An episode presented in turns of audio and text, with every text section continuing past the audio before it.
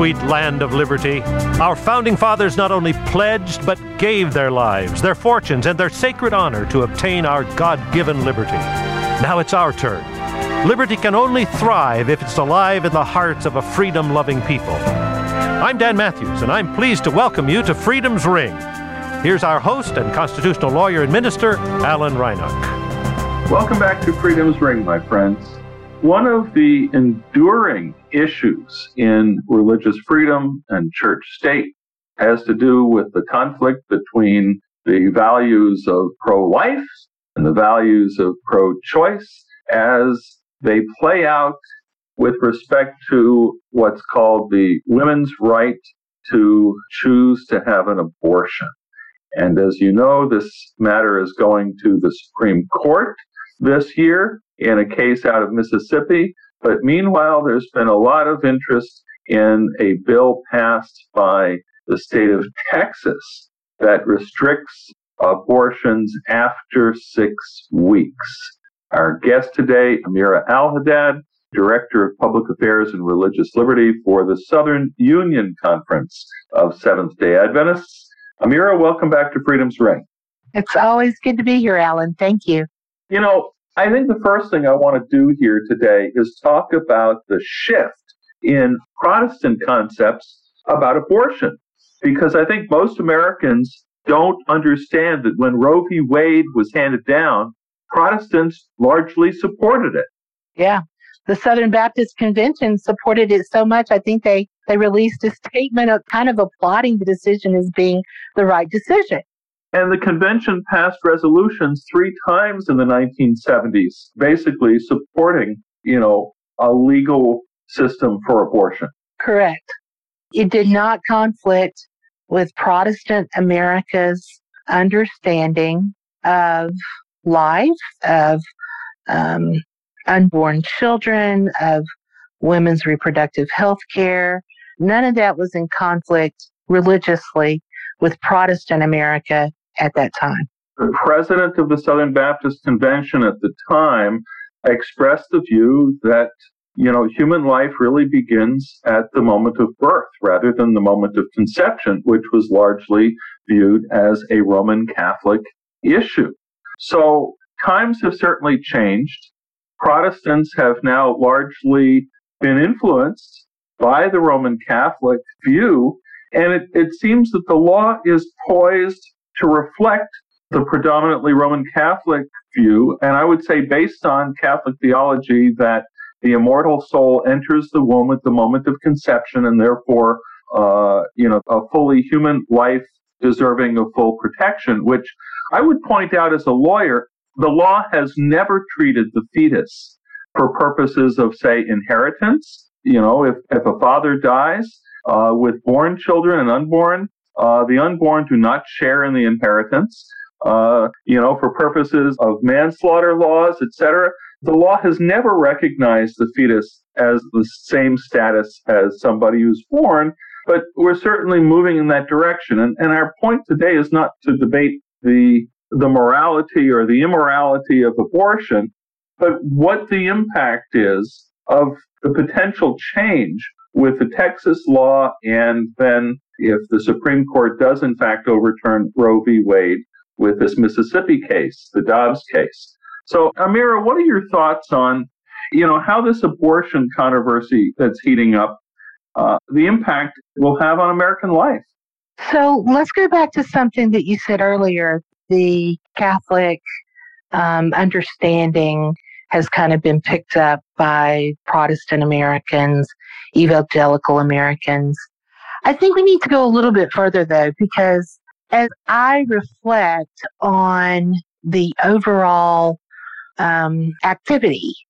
Who is working on these bills? Who's supporting these bills? What grass level or grassroots organizations? What about the people in the pews that are all taking up the issue of abortion? I have to tell you that the Catholic Church is so well trained Protestant America on the abortion issue that they don't even have to say anything anymore. Protestants are taking and running with the entire concept of Catholics' understanding of life and, and the immortality of the soul. And Catholics don't even have to say a word. Protestant America is preaching that rhetoric for Catholics in their support of these very strict abortion laws that are coming out.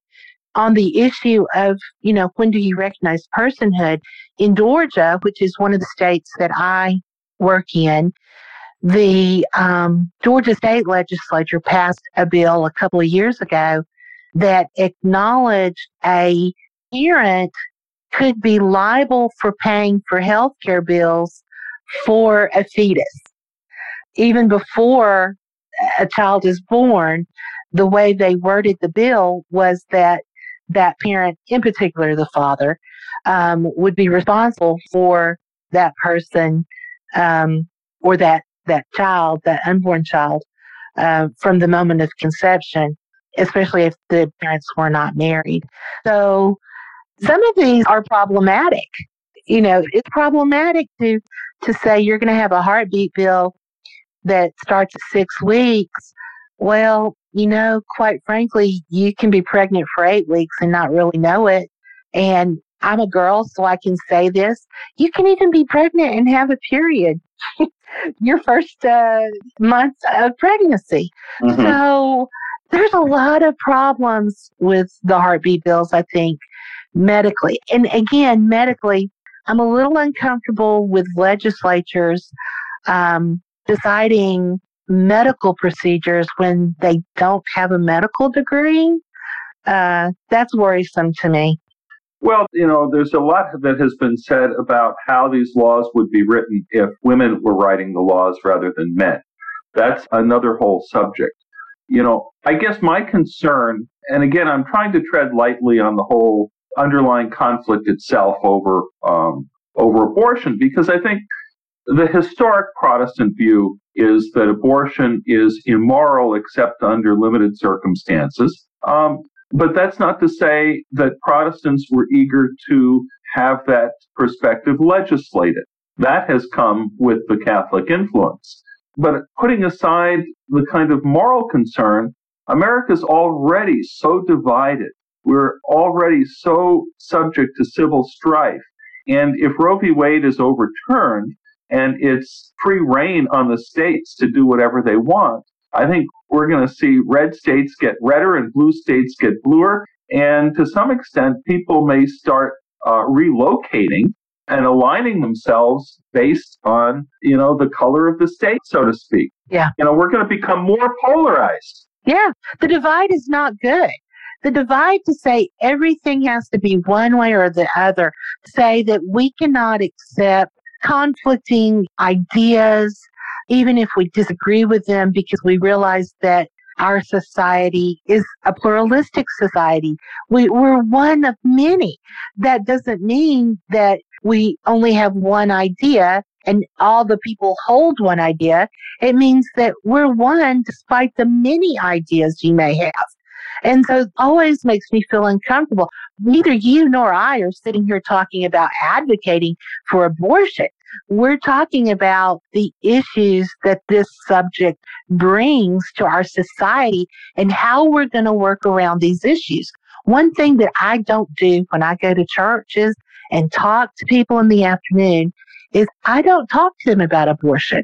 And the reason I don't talk to them about abortion is that I had learned very quickly that abortion is one of the most um, divisive, emotional. I'm talking people will start crying in church. You know, people don't start crying in church because somebody lost their job, but people start crying in church if you don't vote the way they want to on abortion. and I learned very quickly you get nowhere talking about this because of the emotional charge that it brings up. And so the only reason you and I are talking about this is because we're looking at different ideas and different ways that it impacts.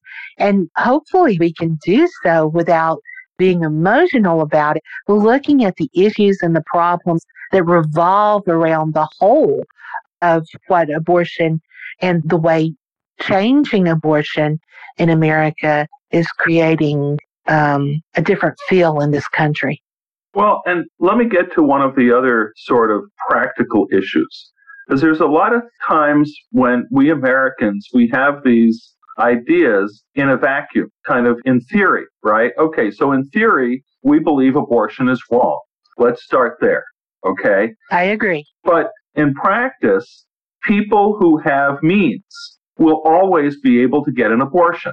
So what we're really talking about is not restricting abortion for people who, you know, upper middle class, you know, for the, let's say the top 10 or 20% of society. We're really talking about how we treat the poor in our society and what sorts of services we either make available or deprive the poor of.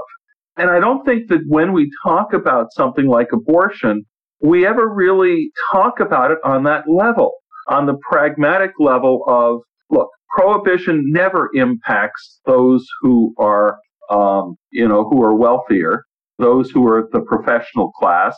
You know, it, it really applies to those who are of limited means. And it becomes then just another means of, of oppression. Absolutely. Again, we look at this as such a black and white issue that we don't take the time to see how does this go further? You know, who does this impact the most? Um, I've heard, and, and I don't know if, if people have heard what I've heard, but I've heard several stories already about women in Texas who, um, you know, had to make a decision, you know. And by the way, I saw an interesting statistic that I had never seen before that over I think it was over 50, don't quote me on the number, over 56% of all the abortions um, in Texas happen with women who already have children. So, Amira, I want to put this out to our listeners. Many of us, whether we're vaccinated or unvaccinated, we don't like vaccine mandates. We don't like the state telling us what we can or cannot do. And that's kind of ingrained in our American spirit, right? We like our freedom. And yet, many of us who reject vaccine mandates are gung ho for abortion mandates, if you will, you know, prohibitions. And I really think we need to rethink our concept, our basic concept of freedom in this country and how we think about freedom and how we value freedom. Well, let me go a step further, Alan, because I was helping a church member who had a valid religious liberty claim for not taking the vaccine. This is actually someone who hasn't vaccinated for years and they're they're vegan and they haven't taken the flu vaccine and, and a lot of others. And I was talking to them and, and I said, Well, you know, I get it. What you're saying to me is your body, your choice. And the church member had been very talkative up until that point. And then the church member got very quiet because I had said a truth, but I had said a slogan for something they didn't believe in. I have a client right now, Amira, who was fired for not getting the vaccine. And when I screened her case, she invoked my body, my choice. My choice. As well. Yeah. and I expect, I haven't asked her if she's, uh, you know, pro life on the abortion issue. Well, we could keep this discussion going, but we're out of time. Our guest today, Amira Al-Haddad, Director of Public Affairs and Religious Liberty for the Southern Union Conference of Seventh day Adventists. This has been Freedom's Ring. I'm your host, Alan Reinach. Until next week, let freedom ring.